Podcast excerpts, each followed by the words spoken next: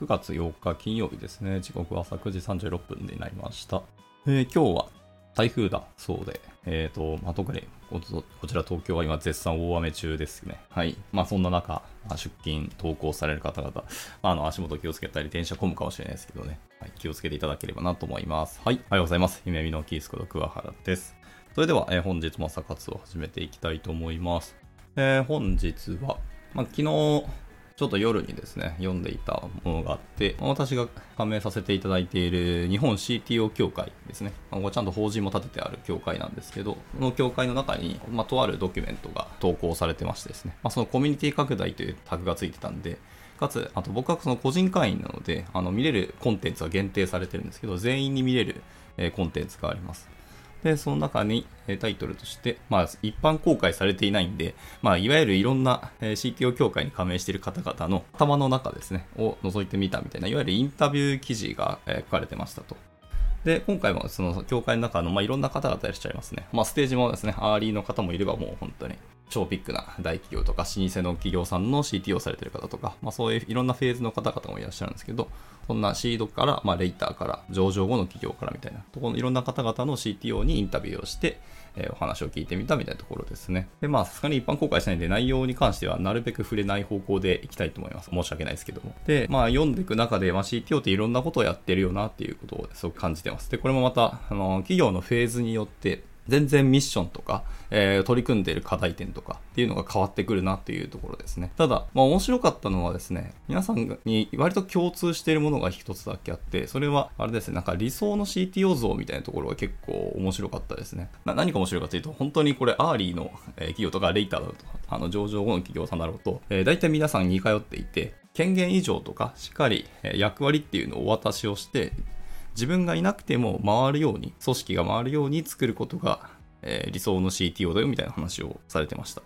この辺がね、まあ言葉の違いはありますけど、それでも皆さん共通しているのはそういうところですね。とにかく自分がいなくてもいいように回る、回すような組織を作るっていうところがなかなか共通してて面白いなと思いましたね。まあでもこれは結構僕も共感はありますね。まあ私は CTO をやったことはないんですけど、一応、まあ、名ばかりとはいえ、技術担当取締役をさせていただいたことがあって、まあ、その時はやっぱ同じことを思ってますし、まあ、僕も今でも同じことを思っっていますね。特にあのリーダー論っていうんですかね。私のリーダー論としてはリーダーっていうのは、えーその人がいなくてもチームが、えー自己組織化し、自分たちで物事を解決したり、意思決定をしたり、えー協力をしたりして、あの進めていける組織ですね。っていうのが僕としての理想は、えーそういう組織であの僕がいらない、まあ、いらないっていうと語弊あるかもしれないですけどいなくても全然大丈夫だよっていうような組織を作りたいなってやっぱありますね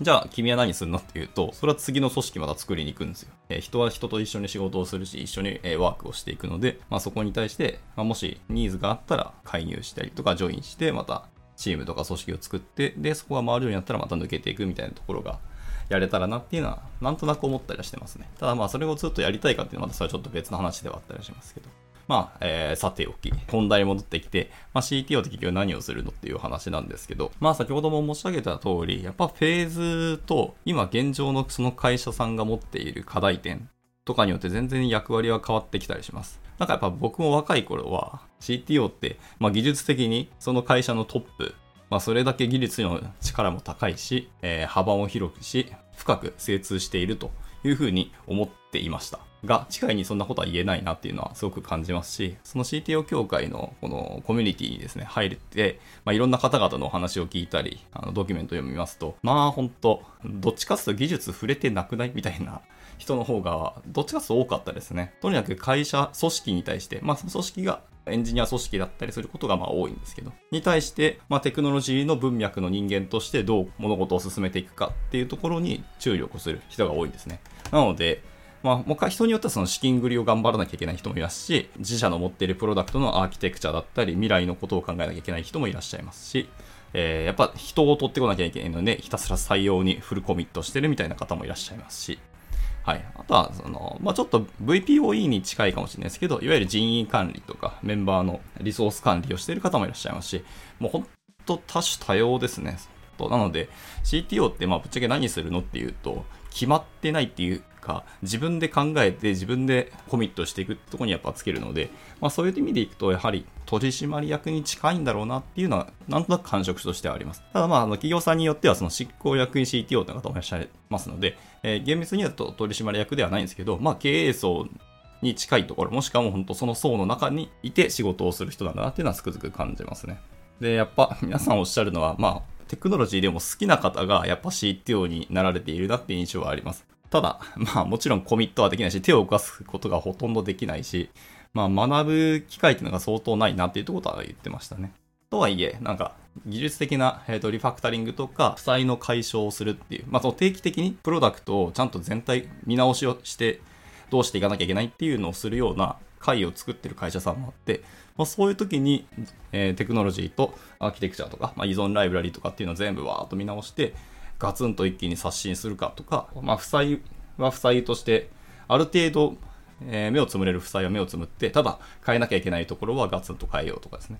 まあ、大体でもそういうの引きの要件だったりすることが多いですかね。まあ、なんかライブラリーとかを変え始めて、まあ、枝葉のライブラリーであれば別にその CTO クラスの人が入らなくても全然いいんじゃないのっていう感じはありますけど、そうではないとこですね。もうちょっと、えー、レイヤーが下がるところ、まあ、言語レベルとかフレ,、まあ、フレームワークとか、まあ、フレームワークもギリギリメンバーとか現場の人で対応してって感じになるかもしれないですけど、言語レベルまで落とし込むともうそれは完全に作り直しな感じがあるので、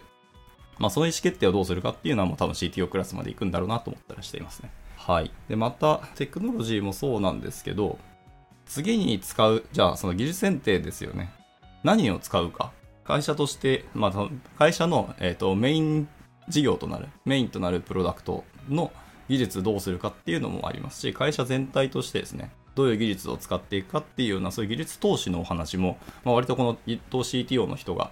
やっぱり意思決定をして、で、そこをあとメンバーに波及して動いてもらうような動きはあると思うんで、まあ、そういうところの、えお仕事はあるかもしれないですね。まあ、そういう意味でいくと CTO は、まあ、手を触れないとか動かすことはなかったとしても、しっかり技術とかのその情報のキャッチアップはしていかなきゃいけないっていうようなことをおっしゃってる会社あの CTO の方もいらっしゃいました。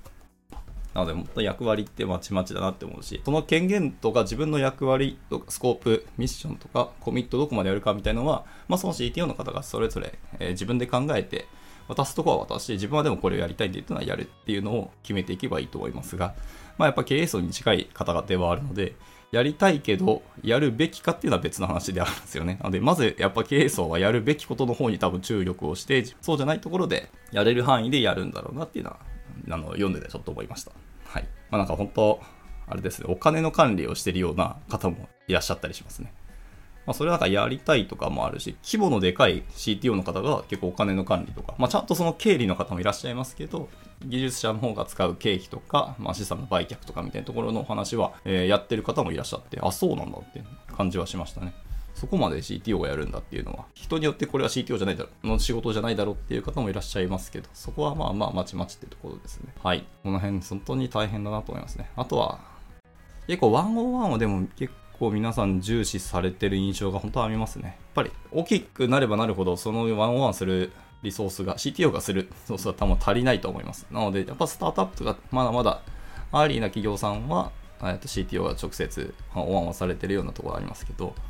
ぱ大きい企業さんになるとそこまでのやっぱ時間は割けないので、あのそういう方がされるワンワンする対象の方ってやっぱりマネジメントとかリーダークラスの方なんだろうなっていう印象がありますね。はい。結局なんかでも情報がそうやって伝達伝達になってくるので、なかなかですね、その伝言ゲームにならないかっていうところありますけど、まあここはもう大きくなってなるほど、まあ、宿命的な課題ではあるので、そことずっと向き合っていくしかないんでしょうねと思いますね。アーリーの企業さんだと、現場の PM 業務と、えっと、CTO の業務をもう掛け持ちをされてる方も結構いらっしゃって、なんかあっちも考えなきゃいけないし、経営層のことを考えなきゃいけないし、えー、自分のやることを進めなきゃいけないしで、なんか頭こんがらがっててんやわんやみたいな方もいらっしゃって、まあ、そりゃそうよねっていう感じはしました。でもまあ、そういう企業のフェーズっていうのがありますので、まあ大変なフェーズの時は本当皆さん大変でしょうけど、まあでもそこに熱量を持ってコミットするっていうところは、まあすごいなとはつくづく感じますね。まあ、なので、もしなんか、まあ、学生さんとか、まあ、CTO やったことない方で興味ある方っていうのは、今んところ自分のイメージを実態と照らし合わせるために、しっかり経営層の話とか、まあ、CTO がどういう動きをしているかっていうのを追ってみるといいかもしれないですね。でその上であ、自分が目指す像じゃないなっていうのもあるし、まあそこ面白そうだなっていうのも全然あると思いますので、はい。まあでも、キャリアのトップが、えー、と CTO ではないよっていうところでも僕は言っておきたいかなとちょっと思いました。これも他の会社さんの CTO の方も結構おっしゃっていましたけど、CTO になりたかったからなってというよりも、えー、まあ、ミッションとして渡されたからとか、お声かかったらとか、やっぱ自分しかやる人がいないので、まあ、会社のためにはやりましょうっていうような、そういう、まあ、責任感とかでやってる方もいらっしゃいますし、まあ、単純に本当やってみたかったっていう人もいたりするし、まあ、本当、いろんな方がいらっしゃいますけど、まあ、好きで CT をやってるっていう風に発言された方は実はあんまいないんですよね。本当、必要だからやっているっていうところがすごくあると思います。だじゃあ、いやいややってるかっていうと、そういうことも全然なくて、まあ、今の CTO というポジションを結構皆さん楽しんでるというか、エンジョイまでいかないですけど、まあしっかり、えー、満喫、難しいな、日本語が下手くそごめんなさい。まあ少なくと今の立場っていうところを、ね、謳歌してるようには見えました。あの、その、なんですかね、貢献度というところもありますし、まあ自分の力不足っていうところも日々悩まされてるっていうふうにおっしゃる方もたくさんいらっしゃいましたけど、とはいええー、でも会社が進むために自分がやっている仕事っていうのはすごく重要で、まあ、そういう責任感のもと、まあ、どうなるかは正直に言うと蓋開かなければわからないんですけど、とはいえ持っているミッションに全力でコミットするってところは皆さんやっぱり共通で動いているので、まあ、そういうところは本当なんか助けたいなっていうふうに思うし、メンバーの方もついていきやすいのかなと思ったりしますね。やっぱり CTO っていうのはなんだかんだ肩書きとしてはオフィサーなんですよね。チーフ、チーフテクノロジーオフィサーなので、まあ結局オフィサーなんですよね。なのでで、オフィサーっていうのは基本的には意思決定をして、えー、そこから先をどうするかっていう、その未来に動いていく人がオフィサーではあるので、まあ、そこをテクノロジー文脈のところで動くっていう意味では、やっぱり CTO はまずは意思決定をしていくポジションであるってことにしっかり自覚を持って、で、かつ、何のために意思決定をするか、その会社の未来のためですよね。っていう、結構マインドシフトがあると思うんで、そこをしっかりやっていくところがまずスタートなんだろうなっていうような感じはしますね。はい。なので、まあ、結構孤独っていうのはそういうところにあるかもしれないです。あの、いわゆる視座が違うんですよ。現場の人が、方々と経営層に近づけば近づくほど。で現場はやっぱり今をどうするかですね。現在の最適化だったり、解決、課題解決だったりっていうところにやっぱりフォーカスを置く仕事とかミッションの方がやっぱり多いんですよね。それは実際に手を動かしていただくのは現場の方ですので。まあ、そこは仕方ないです。で、経営層は経営層で、それは未来のことを経営をしていくので、その、まあ、視座というか、目線が違ったり、動くところが違うのも、それは当然なんですけど、経営に層に近づけば近づくほど、相談できたり、協力をしてもらえる人の数も減っていくんですよね。で、なおかつ、取締役レベルまで行くと、まあ、本当に孤独に近づくの、それは当然のお話なんですよ。同じ視座、同じ物事を考えてくださる方っていうのが、隣にほぼいないんですよね。全 CTO ぐらいとか、あとはもう本当に社長とか取締役 CEO とか、その辺の方々ぐらいしかいなかったりするんで、まあ大変なんですよね。で、特に技術者でそういう組織レベルまで意識を向けて動いてくださる方っていうのは、まだなんだかんだ稀有なんですよね。本当に少ないと思います。エンジニアチームとかの、えーと、リーダーシップレベルであればいらっしゃるんですけど、経営層まで行って物事を考える技術者っていうのは、やっぱちゃんと企業の中でそこまで考えている方って少ないと思うので、そういう意味でもやっぱり孤独ではあると思うんですよね。ただ、そう孤独なんだけど、少しでもサポートをするとかですね、現場の方が CTO をサポートすることって結構実はあったりすると思うんですよね。はい。っていうので、そういうところをやれたら、CTO としては助かるというか、あの、まあ、救いがあるんだろうなと思ったりしますし、まあ、逆にそういう視座で動いていくっていうのを皆さんにも、まあ、少しずつ少しずつでも浸透することで、権限以上がしやすくなる気もするので、まあ、ここはでも大変ですけど、時間かけてやっていくのも一つかなと思ったりしましたね。はい。だらだら喋ったら大体50分になってきたので、まあ、ぼちぼちクロージングしていきたいかなと思っております。まあ、なんか今日の話参考になったんですかね。なんか本当適当に喋ってるだけなんですけど。はい。まあでも CTO ってそういう人だよっていうことでした。まあ、今後ですね、皆さんがもし CTO になる可能性がもしあるんだったら、